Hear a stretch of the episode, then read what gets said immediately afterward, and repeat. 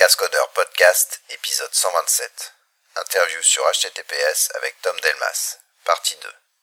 Enregistré le 23 mai 2015.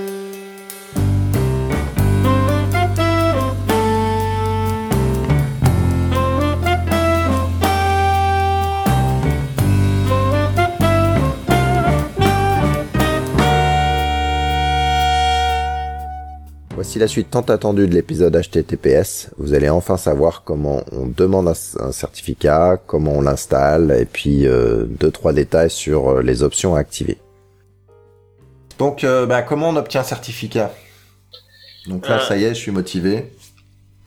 Il faut déjà trouver une autorité de certification. Donc euh, se Ouais. décider, euh, regarder dans la jungle des prix, est-ce qu'on veut juste un simple certificat ou est-ce qu'on veut l'extended validation? Est-ce qu'on a besoin d'un certificat pour euh, tous ces sous-domaines et on n'en connaît pas la liste? Est-ce qu'on a juste une petite liste de sous-domaines? Euh, Par exemple, euh, pour les gratuites, euh, Startcom permet de signer euh, un sous-domaine plus le 3W. Si par exemple je souhaite signer euh, il donnera un certificat pour blog.lescascodeurs.com et lescascodeurs.com. Mais c'est tout. Si jamais j'ai besoin d'un autre sous-domaine, il faut générer un nouveau certificat. Euh, L'autorité WhoSign, elle, permet de mettre une centaine de, euh, sites euh, sur son certificat. Donc voilà, il faut d'abord déterminer quel type de certificat on veut réellement. Euh, Est-ce qu'on est un site qui fait du paiement en ligne et on est une banque qu'on veut vraiment avoir la grande barre verte pour prouver qu'on est telle entreprise? Et ensuite, on recherche les autorités de certification, on regarde les prix, on compare. Et une fois qu'on s'est décidé pour euh, telle autorité, la première chose à faire, c'est de générer une clé privée. Donc certaines autorités proposent de la générer euh, pour vous. Euh, je pense que c'est plutôt une bonne chose de le faire soi-même. Ça permet d'éviter de donner la confiance à quelqu'un d'autre sans raison. Du coup, quand je, je donne l'avoir la clé de chez moi, je préfère éviter de la donner à quelqu'un d'autre, simplement. Euh, et donc euh, là, c'est juste euh, une simple commande avec OpenSSL où on lui demande de générer la clé. Donc ça va être du OpenSSL, générer ça, moins out le nom du fichier, puis la taille de la clé. Pour l'instant, une clé de taille euh, 2048, ça semble raisonnable. En dessous, c'est trop faible. Ensuite, on peut faire une clé, par exemple, de 4096. Mais il faut savoir que comme les clés et tous les certificats sont envoyés euh, lors euh, du premier on-check, plus on met des clés grosses, plus le premier on-check sera long. Donc euh, 2048 Ouais. euh, ou 4096 sont des tailles raisonnables. En fait, il y, a- il y a débat, hein, mais euh, aujourd'hui, effectivement, 2048, c'est vraiment la norme, et je crois que les autorités de certification euh, ont leur certificat intermé- intermédiaire en 2048, la plupart. Euh, et 4096, en fait, ou au-dessus, d'ailleurs, vous, c'est le débat, c'est bah, la validité de mon certificat, c'est combien de temps? Est-ce que les données, elles vont rester euh, en- entre guillemets encryptées dans ce truc-là pendant ces X années? Et combien de temps je veux garder la, la garantie? Si c'est un certificat euh, pour un flux de données d'un d'un site web, bah, peut-être qu'on n'est pas obligé d'aller vers euh, plus que les 2048. Si c'est euh, pour des données plus au repos qu'on va garder ou des choses comme ça, peut-être qu'on veut pousser un peu, un peu la barrière un peu plus loin. Voilà, sachant que certi- certains certificats sont valables au-delà de 5 ans, ça peut être dangereux d'utiliser une clé juste de taille 2048. On ne sait pas si euh, dans 2 ou 3 ans, on va pas découvrir euh, un nouvel algorithme qui permet de casser les clés 10 fois plus rapidement, 1000 fois plus rapidement. Et donc, euh, voilà. Si jamais c'est un Ouais. certificat d'un an, 2048 sans moins un. Ouais. Faire En l'occurrence, attention. mille fois, ça serait pas un problème, mais, Oui. Mais C'est- beaucoup, beaucoup plus rapidement. Ouais, Assez difficile de mémoriser ce genre d'ordre de grandeur et, et de le visualiser Ouais, en fait. c'est clair. Et par contre, faire attention, si jamais on veut juste pour faire des expérimentations, faire des tailles plus grosses, euh, certains navigateurs, certains systèmes commencent à avoir des problèmes avec euh, des clés de, euh, qui sont de l'ordre de 8000. C'est, D'accord. voilà. Donc, euh, Sachant que c'est pas 2048, linéaire, hein, euh, 4 4096, c'est pas deux fois mieux que 2048, c'est exponentiellement fois mieux. Voilà. Tout à fait. Enfin, à part s'il y a une faiblesse fondamentale dans le protocole, mais ça c'est autre chose. Faut espérer que non, sinon euh, tous les certificats risquent d'être cassés. Et donc voilà, 2048, 4096, c'est euh, en fonction de la durée de la clé, de la confidentialité que l'on souhaite. Est-ce qu'on est une banque, est-ce qu'on est juste un blog, euh, voilà. Donc une fois qu'on a généré cette clé, donc on a un couple clé publique clé privée, il faut générer un certificate request. Donc c'est un fichier qui contiendra la clé publique et quelques informations signées à partir de la clé privée. Donc ça permet à la fois de donner la clé publique pour euh, générer le certificat et à la fois prouver qu'on a la clé privée en signant ces informations. Et donc euh, pour ça c'est simple, c'est encore une ligne de commande SSL, euh, OpenSSL, reg, moins new, moins SHA 256 pour avoir la version 256. Euh, sinon c'est la version 1 pour avoir les certificats valides avec Windows XP. Donc moins key, puis le nom du fichier de la clé, moins out, le nom du fichier .csr pour le certificate request. Et là, OpenSSL va demander plusieurs informations, par exemple ton pays de résidence, etc. Il faut essayer de bien les remplir parce que en général, ils se retrouveront dans le certificat, euh, sachant que certaines euh, certaines autorités de certification ignorent ces champs. C'est voilà, s'ils sont vides, ça leur va très bien. Ils vont mettre ce que tu mettras dans le formulaire par la suite. Et donc, une fois qu'on a généré euh, cette euh, ce fichier-là, il faut juste aller sur euh, le site internet euh, de l'autorité de certification et ensuite euh, ils vont nous demander les informations comme par exemple l'adresse email, etc. Ils vont nous demander de vérifier qu'on est bien le possesseur du site internet, soit en mettant un fichier quelque part sur le site internet, soit en mettant un enregistrement DNS, soit en recevant un mail à l'une des adresses déclarées dans le DNS, soit en recevant un mail à postmaster at le site internet ou deux trois autres emails de ce type.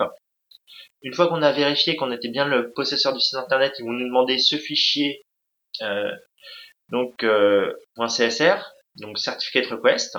On leur donne ce fichier, on soumet le formulaire et là euh, ils vont nous envoyer euh, le certificat signé. Ok.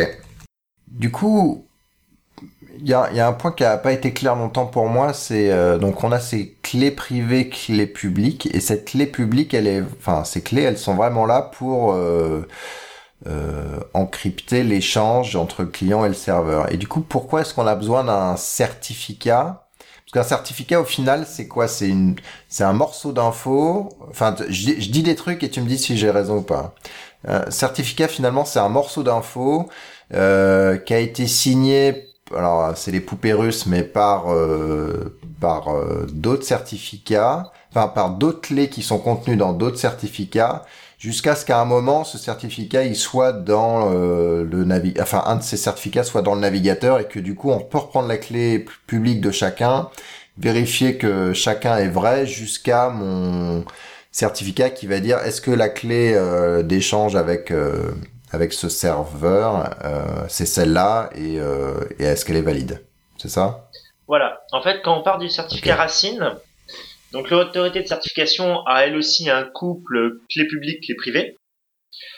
Et le certificat racine, c'est juste un document qui contient les propriétés du certificat, qui dit par exemple j'ai le droit de signer d'autres certificats qui ont le droit de euh, signer euh, des sites web ou de signer d'autres certificats.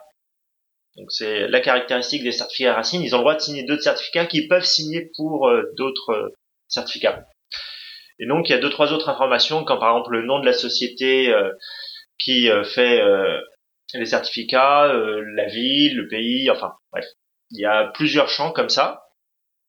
Et ce certificat-là, il est signé grâce au couple clé publique clé privée et contient donc la clé publique et la clé privée signant le certificat, on peut vérifier que ça a été signé avec la même clé que celui qui l'a généré. Et donc c'est un certificat auto-signé. Ce certificat auto-signé, que le certificat racine, permet de signer un certificat intermédiaire, par exemple.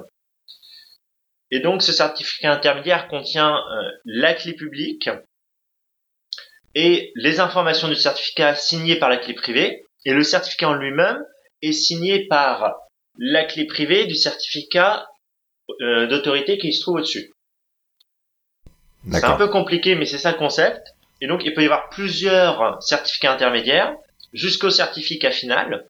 Et donc, toi, le certificat que tu génères, il contiendra ta clé publique, sera signé par euh, ta clé privée pour euh, vérifier que tu la possèdes bien et signé par le certificat de dessus pour prouver qu'il est été vérifié par l'autorité de certification. Voilà le concept. Et donc, quand tu présentes ton certificat, tu dois aussi donner les certificats intermédiaires parce que le navigateur ne les connaît pas forcément. Et à partir de cette liste de certificats, le navigateur est capable de dire, bon d'accord, j'ai telle clé publique, donc ça va être la clé qui va être utilisée pour le premier échange. Le certificat a été bien signé par une chaîne de certificats dont je connais une des extrémités.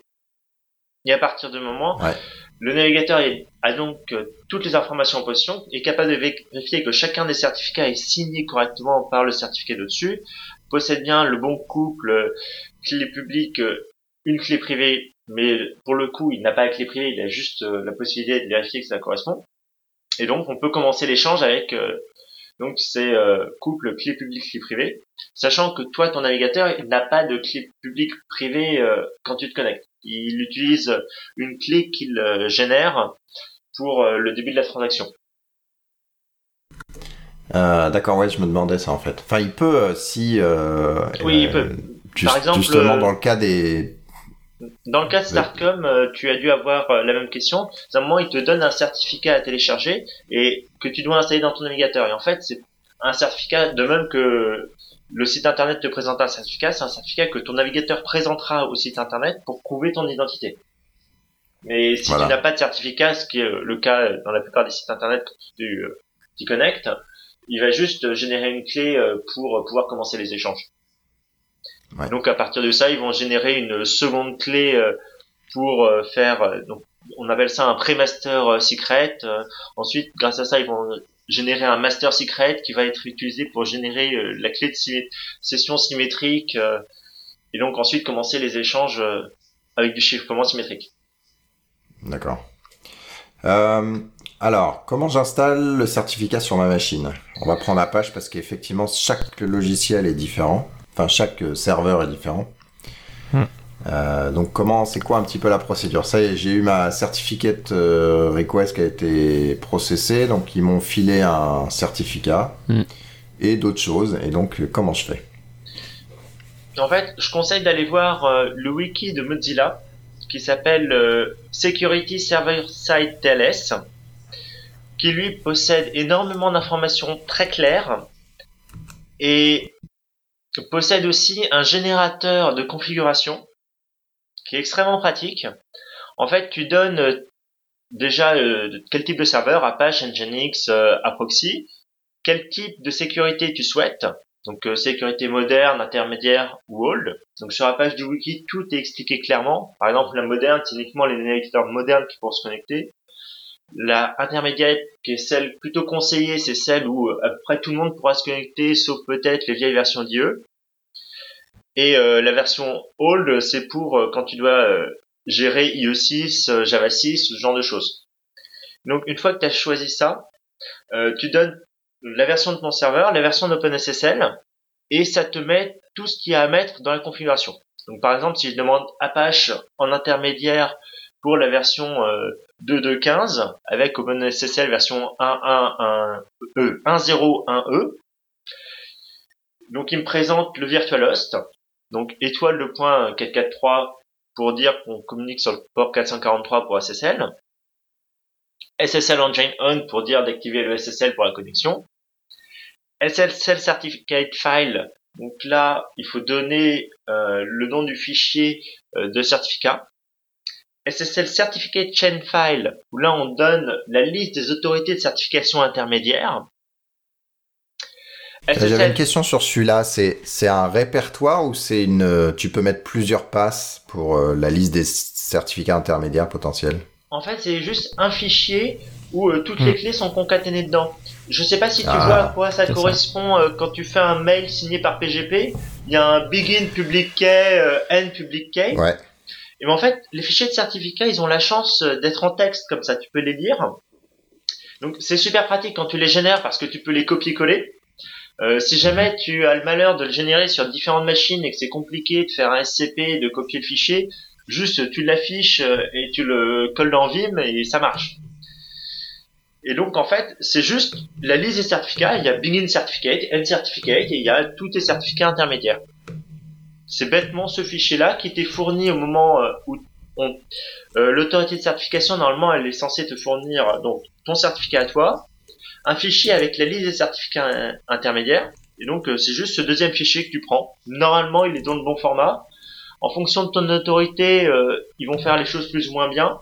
Par exemple, euh, WooSign, il t'enverra euh, pour euh, Apache, Nginx et deux types de configuration les fichiers dans le bon format. Donc t'as plus qu'à les copier et ça marche. D'accord.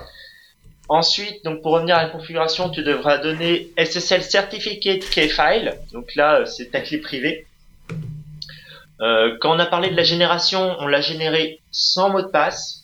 Il est possible de la générer avec mot de passe en ajoutant des options euh, à OpenSSL, mais dans ce cas-là, à chaque redémarrage du serveur, le serveur devra te demander le mot de passe. Du coup, pour un serveur personnel, ça peut marcher. Pour un serveur de grande entreprise, il faut être sûr que si tu as besoin de redémarrer le serveur, que les personnes qui euh, ont accès à ce mot de passe-là soient présentes. Ce qui Sinon, juste, euh, tu peux pas redémarrer le serveur. Ouais, enfin, disons qu'il va attendre que tu tapes le mot de passe. Quoi. Voilà. Et il n'y a pas des trucs magiques, genre au lieu d'attendre le mot de passe, il va aller se connecter à une machine euh, qui va lui donner le mot de passe. Ou j'imagine que dans les grandes entreprises, il y a potentiellement des, des serveurs d'escrocs qui permettent de d'avoir. Euh, non, ça vous dit rien? Euh, Ça me dit rien, mais je sais que certaines entreprises en fait n'utilisent pas SSL dans leur back-end. Ils ont juste un mhm. serveur front-end qui fait office de proxy et c'est lui qui gère la couche SSL. D'accord. Mais ensuite, il faut vraiment avoir confiance en son réseau et être sûr que les données qui circulent sur son réseau en clair euh, ne puissent pas être interceptées. Ouais. C'est ce que faisait Google à l'époque. Et... Voilà, c'est ça. On s'est aperçu que c'était pas forcément une bonne recommandation. voilà. Euh, Vas-y, continue du coup. Donc pour la configuration, ensuite on peut rajouter d'autres paramètres comme par exemple les protocoles utilisés par euh, SSL. Donc, euh, par exemple, euh, TLS V1.1, TLS V1.2. en général, il est conseillé de désactiver les versions euh, SSL V2 et SSL V3, qui sinon permettent de faire des attaques en man the middle assez performantes. Ensuite, on peut préciser la Cipher Suite, c'est-à-dire les suites de chiffrement qu'on accepte. Et donc préciser des suites de chiffrement plus fortes en premier, plus faibles en second, et euh, retirer les sites de chiffrement qu'on considère comme faibles. Et ensuite, on peut mettre par exemple SSL Honor Safer Order pour dire préfère l'ordre des suites que le serveur définit au lieu de préférer l'ordre des suites du client. On s'est aperçu que par exemple, euh, juste euh, certaines versions d'Android euh, mettaient en premier des, des suites de chiffrement beaucoup plus faibles. Donc, est-ce que c'est pour pouvoir avoir des connexions plus rapides parce que ces sites de chiffrement euh, étaient plus rapides ou pour d'autres raisons. Voilà. Ouais. Et euh, la suite, euh, ça s'invente pas, donc c'est vrai que c'est bien d'avoir le générateur. Hein. Il y, y, en a déjà des dizaines et des dizaines. selon la version de OpenSSL ou autre que vous installez, que vous avez installé sur votre système, donc c'est c'est bien de pouvoir faire un copier-coller. Voilà, surtout, surtout que... de savoir laquelle est bonne, laquelle est pas bonne, c'est compliqué. Parce qu'en général, quand on doit générer ce genre de choses, c'est vraiment de la sécurité. Donc, il faut être sûr que ce qu'on écrit euh, soit correct. Et le fait que ce soit Mozilla qui publie tous ces documents, ça permet d'être un peu plus confiant. Ouais. Plutôt que d'aller sur le premier blog qu'on trouve sur Google. Euh. Il y a un truc qui est recommandé de pas faire, c'est le SSL compression, mais je sais même pas ce que c'est. Tu sais, tu sais ce que c'est? Euh, Oui, c'est la compression au niveau SSL. C'est au lieu de mettre la compression euh, au niveau de la couche HTTP, ça l'activait au niveau de la couche SSL. Mais ils sont aperçus que ça permettait de faire des attaques euh, qui permettaient de trouver, euh, par exemple, des, identifiants de connexion ou ce genre de choses. Donc automatiquement, ils désactivent. Donc ça, pareil, ça peut être un paramètre que tu mets. je crois que par défaut maintenant, Apache doit le désactiver. D'accord. Euh, sinon, un autre point qui n'est pas pour Apache mais pour Nginx, Nginx lui il souhaite la, quand on donne des certificats intermédiaires, lui il souhaite pas juste les certificats intermédiaires mais il souhaite les listes de ton certificat plus les certificats intermédiaires. Donc c'est là où il faut faire un peu attention et il faut bien lire la documentation. Euh, sachant que pour euh, générer ce fichier avec ton certificat puis les certificats intermédiaires, c'est juste un cat, le nom de ton certificat puis le nom des certificats intermédiaires. Ok, donc là on est bien, on a un truc euh, de base plus ou moins bien configuré. Alors il y a d'autres options HSTS, etc. Mais on va en parler un tout petit peu après si je me souviens bien. Voilà. Oui, non, oui, c'est ça. Euh, ouais, du coup, voilà, on, on va zoomer à ça. Qu'est-ce, quelles sont les petites options que je peux tuner en fonction de ma confiance euh, dans, dans mes connaissances et des choses qui permettent d'éviter euh, que l'autorité de certification qui s'est fait hacker euh, potentiellement puisse me bah, D'abord, il faut savoir comment fonctionne la révocation. C'est-à-dire qu'un certificat, en général, il est valable entre 1 et 5 ans. Et il faut pouvoir dire, si tu te fais voler ta clé privée, euh, révoque-moi ce certificat, il n'est plus considéré comme euh, fiable, puisque n'importe qui peut l'utiliser à ma place. Et donc pour ça, il y a plusieurs protocoles. Le premier protocole qui est utilisé, c'est le CRL, Certificate Revocation List. Donc en fait, dans ton fichier de certificat, il y a euh, en plus des champs disant euh, je suis le certificat de tel site internet pour telle personne et un champ disant voici l'URL euh, pour avoir la CRL. En fait, qu'est-ce que c'est une CRL C'est juste une liste de certificats qui seraient révoqués. Et donc, les autorités de certification publient la liste des certificats qu'ils ont révoqués. En général, cette liste n'est pas trop grande parce que si tu as un certificat d'un an, par exemple, ils savent qu'après cette période d'un an, ils peuvent la retirer de la liste, de toute façon, il n'est plus considéré comme valide. Donc, euh, il est inutile de préciser qu'il est plus valide et révoqué. Et ces listes-là marchaient plus ou moins bien au début du web, où il y avait euh, juste quelques sites internet, quelques banques, etc. Et maintenant qu'on met de la, du chiffrement un peu sur tous les sites, euh, ça a du mal à suivre et notamment, on a vu ça avec euh, la faille euh, Heartbleed, où euh, quasiment toute la planète s'est mise euh, à révoquer son certificat en même temps.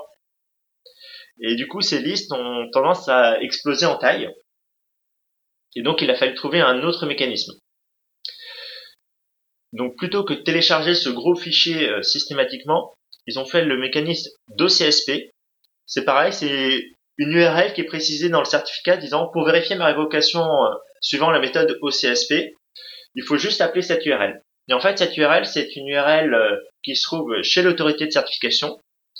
Et euh, le navigateur lui pose la question, est-ce que ce certificat est toujours valide?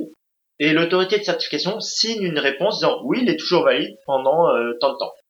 Et donc considère que ma réponse est valide pendant une journée, par exemple. Et donc le lendemain, on lui redemandera. cette méthode peut poser des soucis d'une part de performance, par exemple en réseau mobile, où euh, déjà on doit faire une requête DNS pour savoir ce qu'est le site internet. On commence à faire un échange euh, avec le protocole euh, TLS. Et là, on se rend compte qu'on ne sait pas si le certificat est euh, expiré ou pas. Et du coup, on doit de nouveau contacter l'autorité de certification. Donc, de nouveau une requête DNS. Et pour améliorer tout ça, il y a deux solutions. Donc, d'une part, il y a Chrome qui a tendance à éviter de faire ce genre de requête. Donc, éviter de vérifier si le certificat est révoqué ou pas sauf pour les certificats EV. Euh, e mais il y a une autre méthode, c'est le l'OCSP. Donc ça c'est pas très classe, euh, ça c'est pas très classe de la part de Chrome, mais. Voilà, mais disons que ça pose vraiment des problèmes de performance. Et ça pose aussi des problèmes de confidentialité. C'est-à-dire qu'à chaque fois que tu visites un site, il y a Chrome qui doit aller demander euh, à l'autorité de certification est-ce que le certificat est révoqué? Mais du coup, l'autorité de certification a la liste de tous les visiteurs de ton site. L'OCSP Stapling, ça renverse un peu le mécanisme. C'est-à-dire qu'au lieu que ce soit le visiteur qui demande à l'autorité de certification, c'est le serveur du site internet qui, à intervalles réguliers, demande à l'autorité de certification, s'il te plaît, prouve-moi, signe-moi un papier disant que mon certificat était toujours valide aujourd'hui et euh, que tu considères ça valable pour quelques heures, quelques jours. Et au moment de la poignée de main euh, lors de la connexion HTTPS, en même temps on fournit une liste de certificats, on va fournir euh, cette requête signée par l'autorité de certification disant oui le certificat est toujours valide aujourd'hui pendant tant de temps. Ce qui fait que le navigateur n'a plus besoin d'aller la contacter vu qu'il a une requête signée de sa part. Mais pour pouvoir utiliser ça, il faut soit utiliser la dernière version d'Nginx, soit l'une des dernières versions euh, d'Apache. Euh, de mémoire, sur Apache euh, Wheezy, donc maintenant la hold stable, ça n'est pas possible. Mais sur Jessie stable, Apache est bien, enfin, étant dans la bonne version pour pouvoir utiliser le CSP stable. Ouais, tu parles de Debian, pas de Apache. Sur Debian, euh, Debian. Debian Wheezy, ouais, c'est Wheezy, pas ça doit être la encore, 2.6, euh, non? C'est la 2. euh, Non, c'est la 2.2 euh, patchée avec, euh, avec Ah oui. euh, certains trucs. Mais il y a pas, ils n'ont pas rétrofité le OCSP. Oui. Et donc sur la dernière, là, je me rappelle jamais les noms, mais euh, je, je sais pas, mais j'imagine que du coup ils sont passés à, à page 2.4 euh, 2.4, oui, officielle et à ce moment-là du coup ça passe. Voilà. Donc c'est assez récent ce qu'on vous, ce qu'on vous, ce qui est ça qui est marrant, c'est que euh, ça a beaucoup évolué et ça continue d'évoluer euh, ces dernières années. On trouve un point faible, on- enfin ou une faiblesse de scalabilité et on essaie de trouver des alternatives. quoi. Et ce qui est plutôt pas mal, c'est que ça ne casse pas les anciennes versions. C'est-à-dire que si le navigateur ne connaît pas le CSP Stapling, juste euh, il va l'ignorer, il fera sa requête dans son coin, soit en OCSP standard, soit avec euh, les CRL, soit il fera pas de Ouais. requête du tout euh, s'il considère qu'il n'a pas besoin. Mais voilà, ça, ça permet à la fois de respecter la confidentialité des visiteurs et, et à la fois d'améliorer les performances. Et HPKP, donc on en a parlé un petit peu, ce qui est le certificate pinning, qui dit euh, qui dit un site web, euh, enfin un site web répond, écoute, euh, ne ne fais confiance que à ces, ces, ces clés publiques là, sinon quelqu'un essaie de de de te de t'avoir. Euh, c'est aussi un header euh, HTTP qu'il faut rajouter dans ta config Apache ou Nginx, c'est ça? Voilà, c'est c'est un Ensuite, euh, en fonction de ton backend, ça peut être euh, soit dans ta config Apache, euh, soit si tu utilises, euh, sais pas, un moteur de blog ou ce genre de choses, ça peut être euh, via un plugin. Ouais. Et encore une fois, pour HPKP, il faut vraiment faire attention et c'est vraiment pour les gens qui savent ce qu'ils font. Par exemple, si tu fais euh, du mail pour que le prochain Snowden euh, parle avec quelqu'un, probablement l'utiliser. Si c'est juste un blog, a priori, c'est vraiment pas la peine. Ouais. Bah, oui et non, après ça dépend. euh, tu vois, si t'es très mé- mécontent de tes parlementaires qui, euh, qui ont fait ça, si tu veux mettre encore un peu plus de bâton dans les roues, c'est un truc qui est quasi indispensable, entre guillemets, puisque euh, sinon euh, l'État utilise une, une autorité intermédiaire. euh, Ah ben non, parce que, oui, euh, secrète, ils vont éviter de générer euh, les, les certificats Google pour pas se faire choper, et puis voilà, quoi.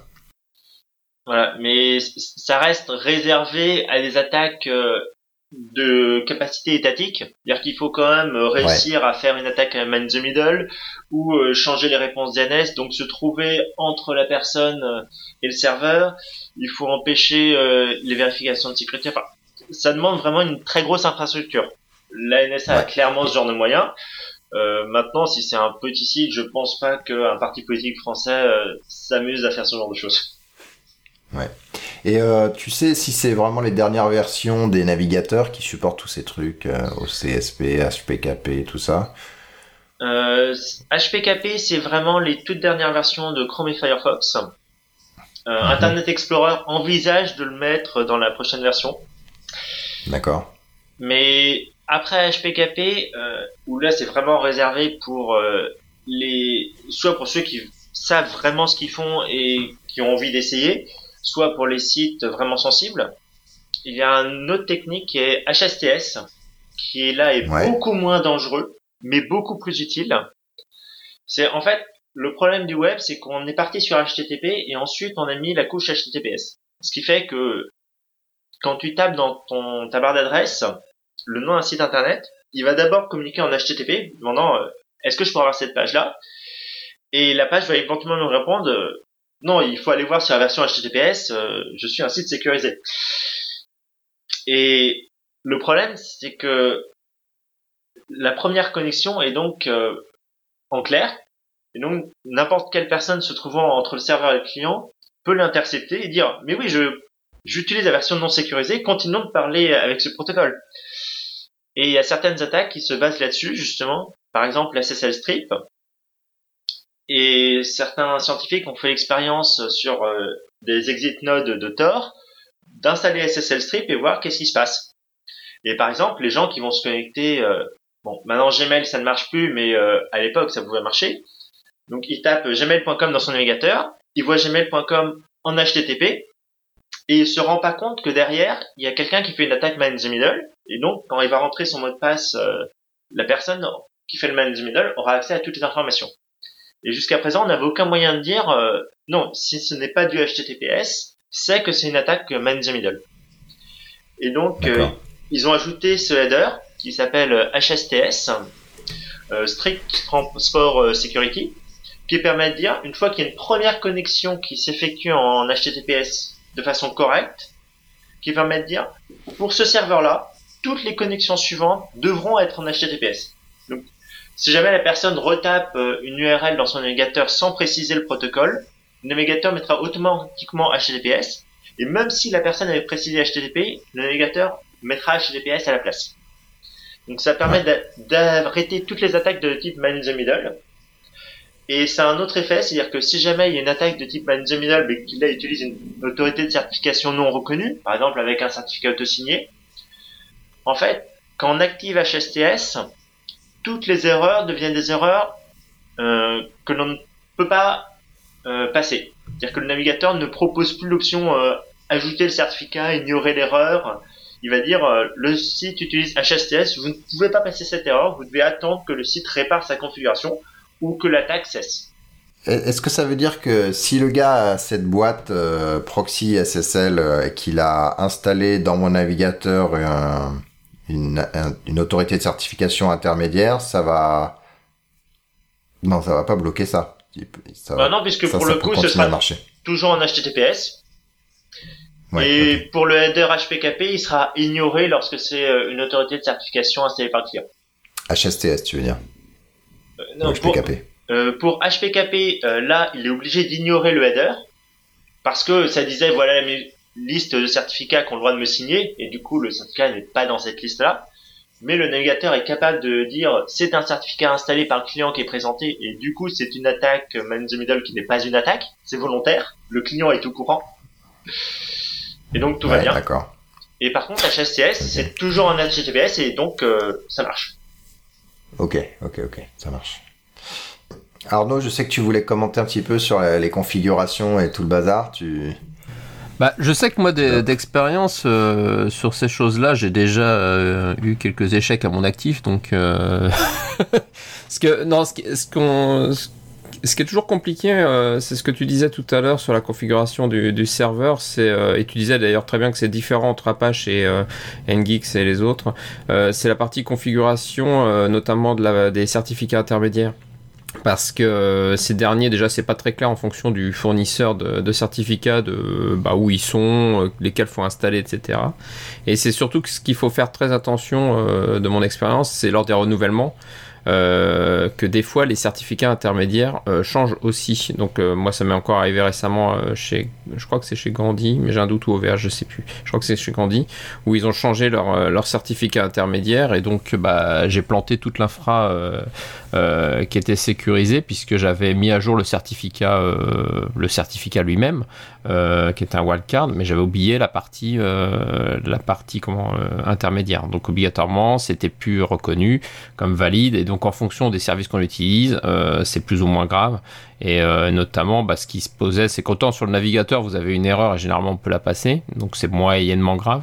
Euh, autant quand vous avez utilisé les, le HTTPS via du Java, bah là, par contre, ça va pas se mettre à fonctionner tout seul, ça va vous sortir les erreurs, comme quoi les certificats sont plus valides, les connexions sont refusées, donc vous, vous, allez planter la moitié de votre système euh, à ce niveau-là. Donc c'est vraiment les trucs qu'il faut faire attention, c'est que les certificats, bon, faut à mon avis, à mon sens, faire attention quand on les met en place, ce que tu as expliqué de qu'est-ce qu'il faut utiliser, mettre en place comme protocole ou pas de sécurité? Des fois, tout n'est pas utile en fonction de, l'usage. Euh, et, c'est surtout que c'est une veille permanente parce que entre les possibilités d'attaque qui euh, sortent assez régulièrement, qu'il faut penser à mettre à jour ces, euh, bah, serveurs, ces librairies, etc. Parce que il y a eu des, nouvelles failles de découverte et des, des, fixes qui ont été faits. Et le fait que bah voilà les, les normes changent et tout le monde s'adapte. Euh, c'est vrai que ça demande quand même, je trouve, euh, à mon sens, une veille techno assez, euh, assez récurrente sur le sujet. Voilà, de, pour maintenir son infrastructure avec du, avec du HTTPS correctement configuré. Je, suis d'accord avec toi. Faut espérer que Let's Encrypt, pour les débutants, permette de casser cette barrière technologique en permettant d'installer mm. automatiquement dans, le dans Apache le, certificat et les faire les signatures tout seul. Faut espérer que vraiment toute cette barrière technique, même pour des personnes qui s'y connaissent, euh, est quand même importante. À chaque fois, on est obligé de revérifier que tout est correct. Et il y a d'autres problèmes. Par exemple, lors du changement de certificat, euh, si jamais on fait que recharger la configuration, euh, Nginx euh, garde les anciennes euh, sessions. C'est-à-dire que la personne, si elle a toujours une session d'ouverte sur le site, plutôt que de refaire tous les handshakes, va réutiliser l'ancienne session et donc ne revérifiera pas le certificat et donc toi, si tu avais une page web ouverte sur le site et que tu as juste fait F5 pour vérifier que ton certificat était bien installé, tu ne le verras pas. Parce qu'il réutilise la clé précédente. Effectivement. Et donc il se rendra même pas compte que tu as mal installé le nouveau certificat. Donc il faut faire très attention au cache du navigateur de ce point de vue-là lorsqu'on renouvelle les certificats. D'accord. Ouais, donc c'est c'est tout. Je connaissais pas Let's Encrypt, donc euh, je testerai euh, dès que je pourrai. Parce effectivement, ça, je trouve bah, ça intéressant. C'est pas encore ouvert. Donc, euh, ouais, ouais c'est pas ouvert, mais j'espère que ça va justement, dès que ça sera ouvert, qu'on puisse l'utiliser. Parce que ça a l'air d'être sympa, effectivement, le, avec quelques lignes de commande, de pouvoir configurer l'ensemble. Euh, ça sera quand même vachement plus efficace que ce qu'on a aujourd'hui. Euh. Mais c'est voilà. Je sais pas s'ils vont être modulaires, parce que Lest Encrypt, c'est genre du end-to-end, donc c'est du domaine validation avec leur certificat d'autorité, etc. Je sais pas si les outils, ils les garderont modulaires pour que tu puisses dire, bah voilà mon certificat et mes clés, euh, fais-moi ma config, tu vois. Mmh. Ouais, en fait, cool. de, ce, de ce qu'ils ont prévu, tu peux le faire quand même à la main. Euh, L'automatisation est facultative. Euh, ils ont prévu pour Apache, ils sont en train de le développer pour Nginx, mais ça reste du facultatif, c'est-à-dire que tu pourras toujours le faire euh, à la main si tu as besoin. Ouais, mais je parle dans l'autre sens, moi. C'est-à-dire que je veux la config automatisée, mais je veux, c'est moi qui ai plus reçu le certificat de ma de mon autorité. Parce que je veux pas utiliser euh, l'autorité Let's Encrypt, je veux utiliser GoDaddy ou ce que tu veux. Je sais pas s'ils ont prévu ça. Mais par contre, tu peux tester dès aujourd'hui leurs outils. Euh, il faut juste installer leur euh, certificat, puisque ils n'ont pas encore un certificat définitif, ils ont juste un certificat de test pour l'instant.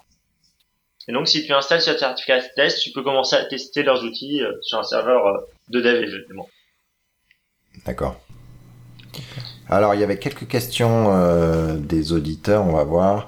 Est-ce que vous connaissez des outils ou des techniques, on en a parlé un petit peu, mais des outils ou des techniques pour euh, gérer plusieurs certificats dans une boîte, avec non seulement les certificats, mais surtout les clés privées, du coup? Ou stocker ces choses sensibles, on les centralise, euh, oui, non? Vous avez des infos on va plutôt dire carte joker Je vais dire joker, mais avec un bémol. En fait, le problème, c'est qu'on est obligé de mettre la clé privée à côté euh, d'Apache ou d'Nginx. Sinon, il ne peut pas chiffrer les données. Donc, euh, effectivement, on peut centraliser ça sur une machine qui fait un proxy euh, ou mettre ça sur toutes les machines qu'on décide. Mais il reste ce problème-là. On peut pas mettre la clé dans un coffre-fort. Il faut qu'elle soit disponible. Ouais. Et puis, on parlait du problème de mot de passe un petit peu avant. Un autre sujet intéressant qui est comment passer d'un site. Alors, déjà, il y a Google qui a dit voilà, nous, on va commencer à utiliser le fait qu'un site est en HTTPS comme signal pour euh, notre moteur de recherche. Et alors, quand il dit ça, ça veut surtout dire que si votre site il est en HTTPS, il sera au-dessus d'un autre site qui est que en HTTP, toute chose égale par ailleurs euh, en termes de, de, qualité de requête, enfin de, de pertinence de la requête. Tout à fait. Donc, je sais pas s'ils l'ont mis en place, mais ils vont, ils veulent le mettre en place. Donc ça, c'est un, c'est un point intéressant. Et l'autre point, du coup, c'est, mais est-ce que je vais perdre mon ranking quand je vais passer de HTTP à HTTPS En fait, il va y avoir deux points. La première, c'est pendant la migration, il y aura deux effets. Euh, si par exemple le site internet devient plus lent à cause d'HTTPS, ça risque d'avoir l'effet inverse. Parce que la rapidité de chargement du site est aussi prise en compte par Google. En moyenne de nos jours, si on configure juste simplement HTTPS, ça sera très légèrement plus lent et donc de façon non visible par Google. Par contre, si on utilise euh, le nouveau protocole de Google euh, qui se rapproche de HTTP2 qui s'appelle euh, le nom m'échappe. je ne sais pas s'il revient à l'un de vous deux. tu, Speedy, tu veux dire Oui, Speedy. Speedy, Speedy, ouais. En fait, euh, on peut déjà l'utiliser par exemple dans Nginx. Par exemple, sous Debian, il y a l'une des versions euh, d'Nginx qui est compilée avec Speedy. Euh, et ce protocole-là accélère vraiment les connexions. Et donc, pour le coup, en plus d'avoir le bonus HTTPS, il y aura le bonus le site est plus rapide. Et donc, ça aura vraiment un effet. De ce qu'on peut lire globalement, ça a plutôt un effet positif de passer en HTTPS. Il faut juste éviter quelques points. Euh, par exemple, éviter d'avoir une version HTTP et une version HTTPS qui présentent des contenus différents. Euh, si jamais on a une version HTTP et une version HTTPS, il faut préciser dans le DOM quelle est la version euh, qui doit être indexée par Google, sinon on risque de considérer que c'est du contenu dupliqué. Sachant que la recommandation, ça reste quand même euh, sur le HTTP, faire un redirect 301, donc un redirect définitif sur la version HTTPS. Et comme ça, Google est capable de dire euh, tout le page rank sur ces anciens liens, je le déplace vers les nouveaux. Parce que c'est le même contenu et c'est censé être la même page. Et donc, il ne devrait pas y avoir de perte de place dans Google si juste on remplace la version HTTP par un 301 vers la version HTTPS et que la version HTTPS est correctement configurée. Par contre, il peut y avoir d'autres effets. Euh, D'une part, pour les sites qui ont beaucoup de publicité, euh, certaines publicités ne prennent pas en compte le HTTPS encore, et donc elles n'apparaîtront plus. Euh, même si Google est en train de mettre à jour toutes ses librairies pour être sûr que euh, les publicités utilisent HTTPS. Il y a certains outils qui éventuellement... Tiens, juste, il y a, y, a deux, y, a, y a deux choses là-dessus. Euh, enfin, il y a, y a un... Effectivement, c'est le cas. Donc moi, quand j'ai mis à jour... Alors, on n'a pas de pub sur les cascodeurs, mais par contre, on utilise Flutter et Discuss, qui sont des librairies JavaScript qui sont appelées à l'extérieur, et elles, elles marchaient plus parce qu'en fait, euh, elles, enfin, je les appelais en HTTP classique et du coup, alors soit le navigateur bloquait puisqu'il disait ah je suis dans un contenu HTTPS et tu me tu me demandes euh, de charger un JavaScript qui est en HTTP donc je te dis non. Et soit selon les navigateurs, euh, soit ils le font quand même et ils dégradent certaines choses. Bon, bref. Euh, du coup, euh, il a fallu que j'aille, euh, je retourne sur le, site web de Discuss et de Flutter et je regarde le code pour, enfin, la mise à jour du, code à ce niveau-là. et l'autre point, c'est que quand on mélange du contenu qui n'est pas sécurisé, par exemple, si vous avez votre page web HTTPS et vous pointez vers une image parce que vous pointez vers un autre site qui est en HTTP, eh bien, sur Safari, en tout cas, vous allez perdre le cadenas il va plus s'afficher. Je comprenais pas pourquoi le cadenas s'affichait pas euh, pour les cascodeurs. Et c'est qu'à un moment, euh, je pointais sur euh, du contenu qui était en HTTP, donc il a fallu que je, alors soit que j'enlève ce contenu, soit que je, je corrige, corrige les choses. Et je crois qu'il y a d'autres navigateurs qui sont plus, qui, pareil, enfin, c'est pas qu'ils enlèvent le cadenas, mais qui vont peut-être faire un warning ou des choses comme ça. Donc, quand vous mmh. passez en HTTPS, regardez aussi toutes les ressources vers lesquelles vous, à partir de lesquelles la, la page s'agrège. Donc euh, euh, Google Analytics, les images, etc.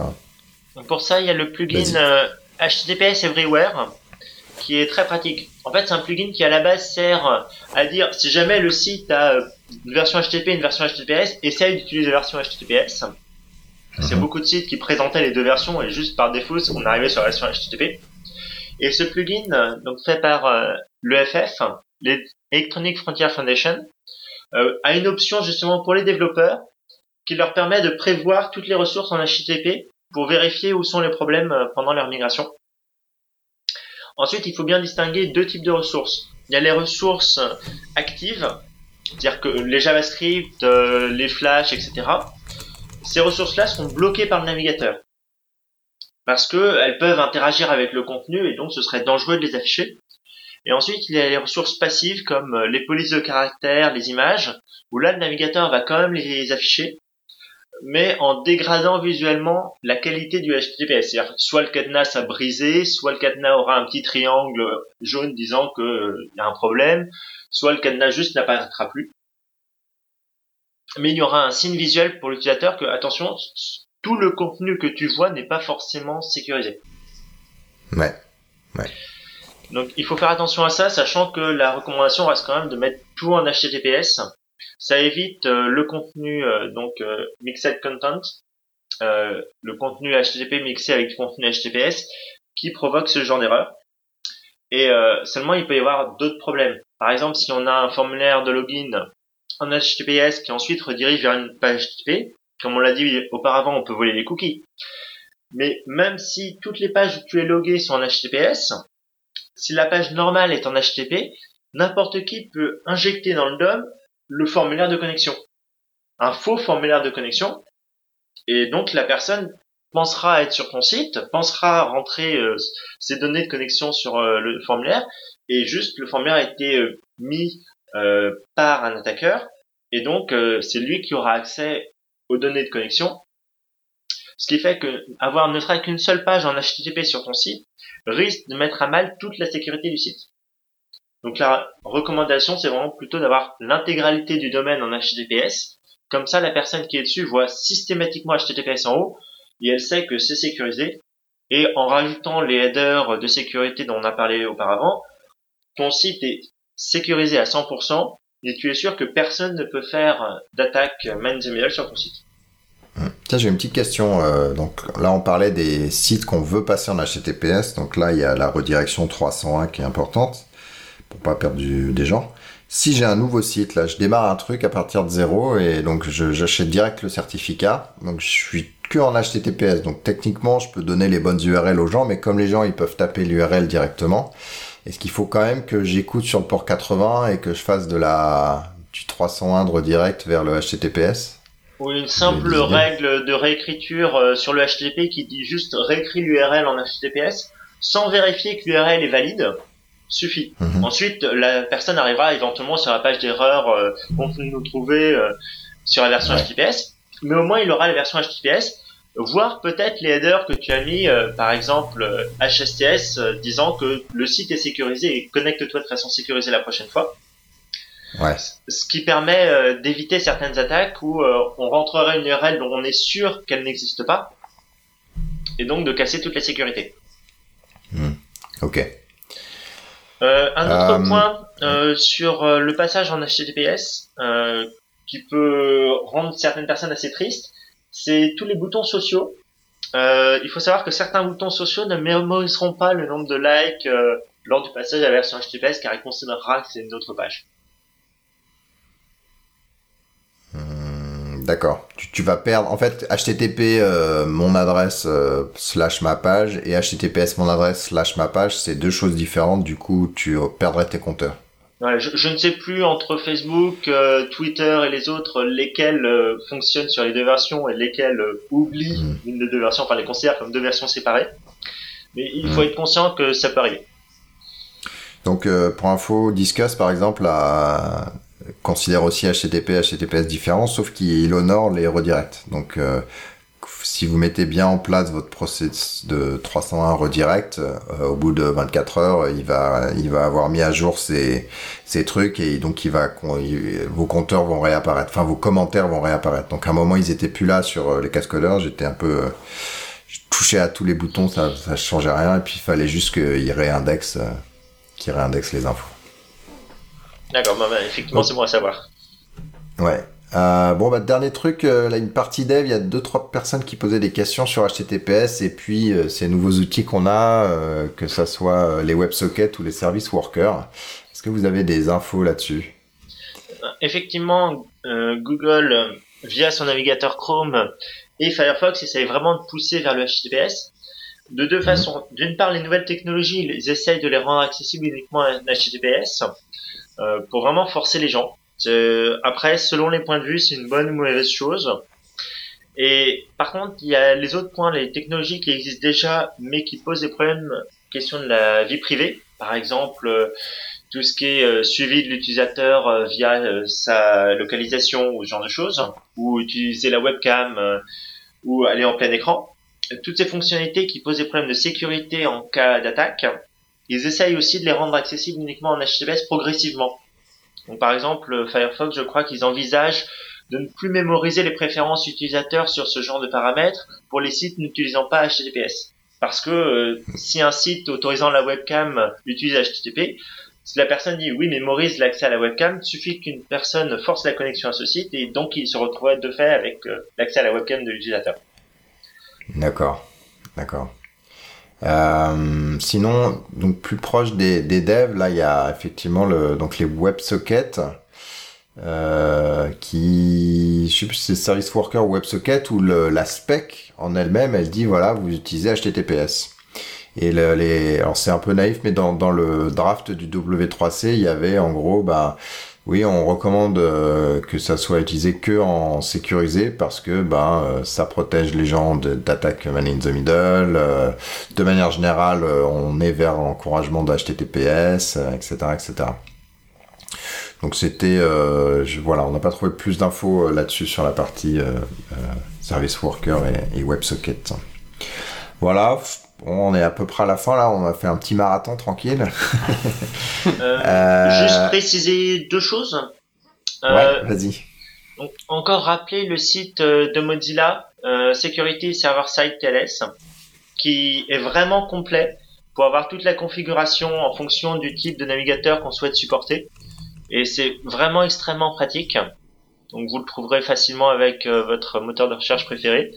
Et il explique vraiment quelle configuration vous souhaitez en fonction de quelle version du navigateur vous souhaitez euh, supporter. Par la configuration moderne, c'est Firefox 27, Chrome 22, IE 11. L'intermédiaire, c'est Firefox 1, Chrome 1, IE 7. Et euh, la conversion l'ancienne, c'est euh, Windows XP IE 6 et Java 6. Donc, il faut vraiment lire attentivement si on souhaite faire une configuration correcte. Et un deuxième site extrêmement utile, c'est SSL Labs qui lui permet de vérifier automatiquement la configuration euh, d'un serveur. Il demande juste euh, l'adresse internet et il va essayer de se connecter en se faisant passer pour euh, tout un tas de clients différents et donnera un rapport en disant voilà votre note. Donc en général une note correcte c'est A. B ça reste raisonnable. En dessous c'est qu'il y a probablement un gros problème sur le serveur. Et si on a fait tout correctement, en général on obtient un A+.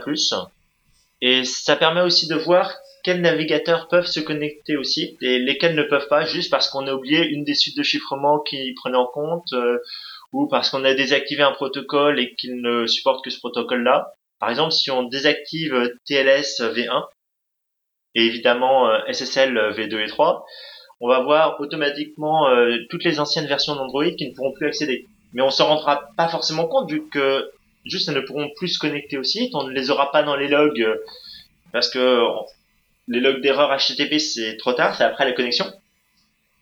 Et donc ce site permet de vérifier euh, qu'on a tout configuré correctement et aussi de vérifier euh, les problèmes d'autorité de, certification intermédiaire. Et donc ça permet d'avoir vraiment un résumé complet de la configuration. Et après par exemple dans les choses à noter, c'est dans les nouvelles euh, suites de chiffrement qui sont disponibles avec euh, TLS, sont des suites de chiffrement euh, qui permettent d'avoir de la forward secrecy. C'est-à-dire que les suites de chiffrement habituelles qui existent donc communiquent de façon sécurisée entre le client et le serveur, mais si jamais quelqu'un enregistre les communications et un jour a accès à la clé privée du serveur, ça peut être juste en faisant les poubelles lorsqu'ils jettent leur disque dur dix ans après, ils pourront décrypter euh, les communications parce qu'ils auront accès à la clé privée et du coup ils pourront euh, remonter toute la chaîne de chiffrement et voir en clair toutes les données. Les nouvelles suites euh, permettent d'avoir donc la forward secrecy, c'est-à-dire la sécurité, même si par la suite le serveur se fait voler sa clé privée. Donc en fait, la seule façon d'attaquer ce type de sécurité, c'est de faire un man in the middle, et si la personne n'est pas capable de faire un man in the middle, elle ne pourra pas écouter euh, les, euh, les échanges. Et seulement euh, certains de ces protocoles demandent un nombre premier extrêmement grand, qui est fourni par défaut par donc le serveur web. Et le protocole Diffie-Hellman donc va utiliser ce nombre premier pour faire ses calculs, générer une clé temporaire. Mais si c'est un des nombres premiers qui est connu, euh, un attaqueur pourra générer euh, un peu comme les Rainbow Tables pour le MD5 euh, pour lui permettre d'attaquer plus rapidement ces suites de chiffrement. Donc il est conseillé de les régénérer soi-même pour être sûr de leur sécurité, notamment suite aux dernières révélations et l'attaque Lojam de mémoire qui est tombée cette semaine Et donc OpenSSL a une option pour régénérer ce fichier-là. C'est simplement OpenSSL, dhparam, puis la taille du paramètre que l'on souhaite. 2048 semble une taille raisonnable actuellement. Par défaut, dans Apache, on doit avoir un dhparam de taille 1024. Et donc, pour en venir à SSL Apps, ça permet de détecter ce genre de problème. Il mettra en jaune, orange ou rouge les problèmes qu'il pense. Et du coup, avec une recherche sur le site euh, de Mozilla, permettront de réparer ces problèmes et d'améliorer la sécurité des serveurs. C'est un euh, peu technique, mais voilà. Tu, tu, sais comment ça marche la Perfect Forward Secrecy euh, dans l'absolu? Enfin, c'est quoi les cons Pourquoi ça marche quoi? J'ai essayé de lire, euh, j'ai essayé de lire l'algorithme. Ça dépasse un peu mes capacités. ok. Je pense qu'il faudrait trouver un thésard en maths euh, pour euh, mieux comprendre. donc c'est effectivement quand on met en place le HTTPS juste en copiant-collant, ça marche. Mais après, si on veut améliorer, il y a quelques sites internet comme ça qui permettent vraiment de resserrer les boulons et d'avoir une configuration propre et à laquelle on n'a plus besoin de toucher euh, tous les ans parce qu'il y a une nouvelle faille. Euh. Par exemple, euh, il y a encore un an, on disait mais non, faut laisser activer SSLv3, on sait jamais, ça peut être utile. Et en fait, non, ils ont redécouvert que c'était encore plus cassé que ce qu'ils pensaient. Pareil pour les suites export. Donc voilà, ça permet d'avoir une configuration relativement sécurisée et pérenne dans le temps. Ouais. La CSR, le... tiens, j'ai deux, trois questions random là. Le, fichier CSR, une fois qu'on a eu euh, notre certificat, on peut le jeter en fait, on s'en fiche. On s'en fiche. on peut le garder euh, pour la forme, mais globalement, le CSR, on s'en fiche. On peut, on peut régénérer exactement le même en rentrant exactement les mêmes informations. D'accord. Ok.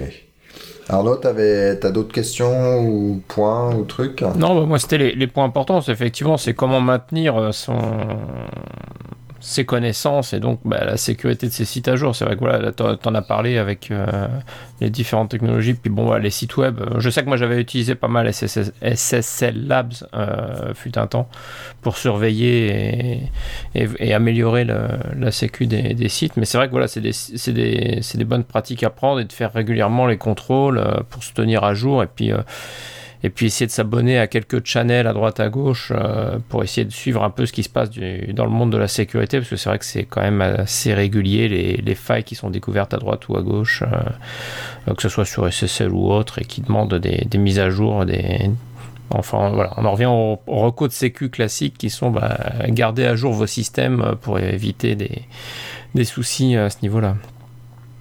Et il faut quand même garder une dernière chose en tête, c'est que malgré toutes les failles qu'on peut trouver et qu'on trouvera encore dans ces protocoles-là, ça restera toujours infiniment plus sécurisé qu'un site n'utilisant pas HTTPS. Voilà, c'est ça. Ouais.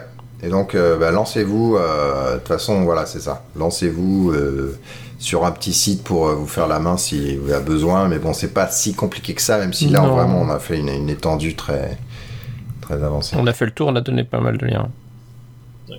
Juste pour dire, c'est beaucoup plus simple de commencer en faisant directement en HTTPS, comme ça on est sûr que tout fonctionne dès le départ, que commencer un site en HTTP, se rendre compte que mince, je vais utiliser telle technologie ou j'ai besoin de mettre un formulaire de connexion, et du coup mm. on est obligé de reprendre tout le code, et juste, ça a un coût beaucoup plus élevé que simplement partir en HTTPS et, oublier la version HTTP complètement.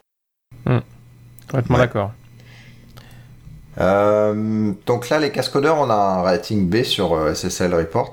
Il me dit que j'utilise une version faible du Diffie-Hellman euh, Key Exchange Parameters. C'est le point que je soulevais. si tu as Nginx, tu peux le générer toi-même.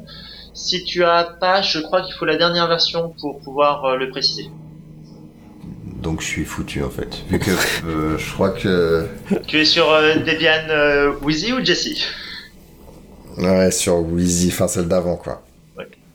À la prochaine version, euh, donc tu pourras mettre à jour. Euh. Mais il faut savoir aussi que tu perdras la compatibilité avec euh, Java 6. Parce que Java 6 ne sait pas gérer les paramètres Diffie-Hellman supérieurs à 1024. Ouais. mais je les perds déjà parce que on est en SNI. Hmm. Donc voilà. Ah, bah.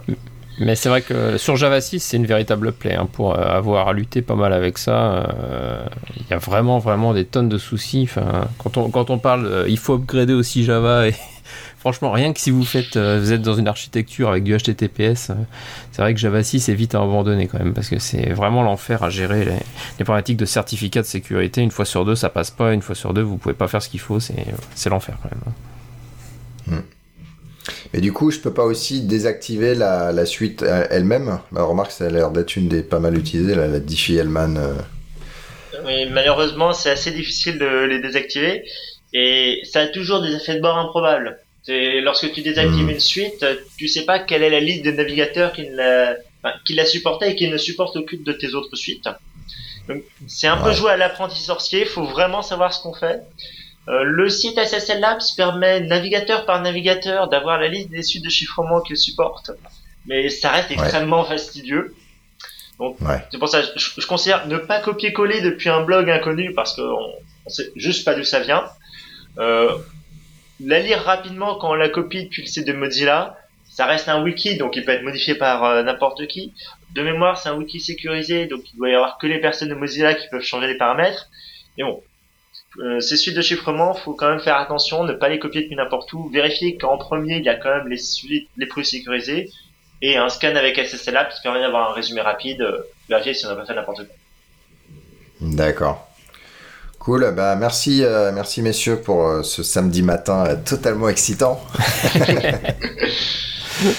et puis du coup ça va faire une bonne interview. Alors là on est à quasi 3 heures d'enregistrement mais on a eu des petits problèmes techniques. Mais je pense que ça va faire un, petit 2h30 peut-être, je sais pas. Non 2 heures. Bref, du temps, du temps à passer dans les transports en commun pour les auditeurs, donc c'est bien.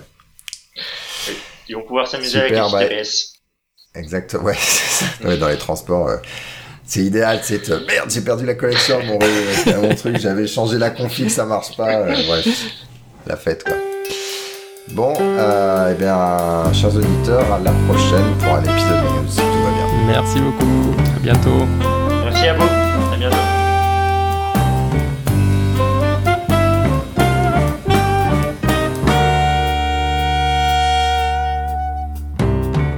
Le thème musical est le thème numéro 3, gracieusement offert par podcastem.com. P-O-D-C-A-S-T-T-H-E-M-E-S.com. Le logo a été dessiné par Nicolas Martignol, alias le Touilleur Express. www.touilleur-express.fr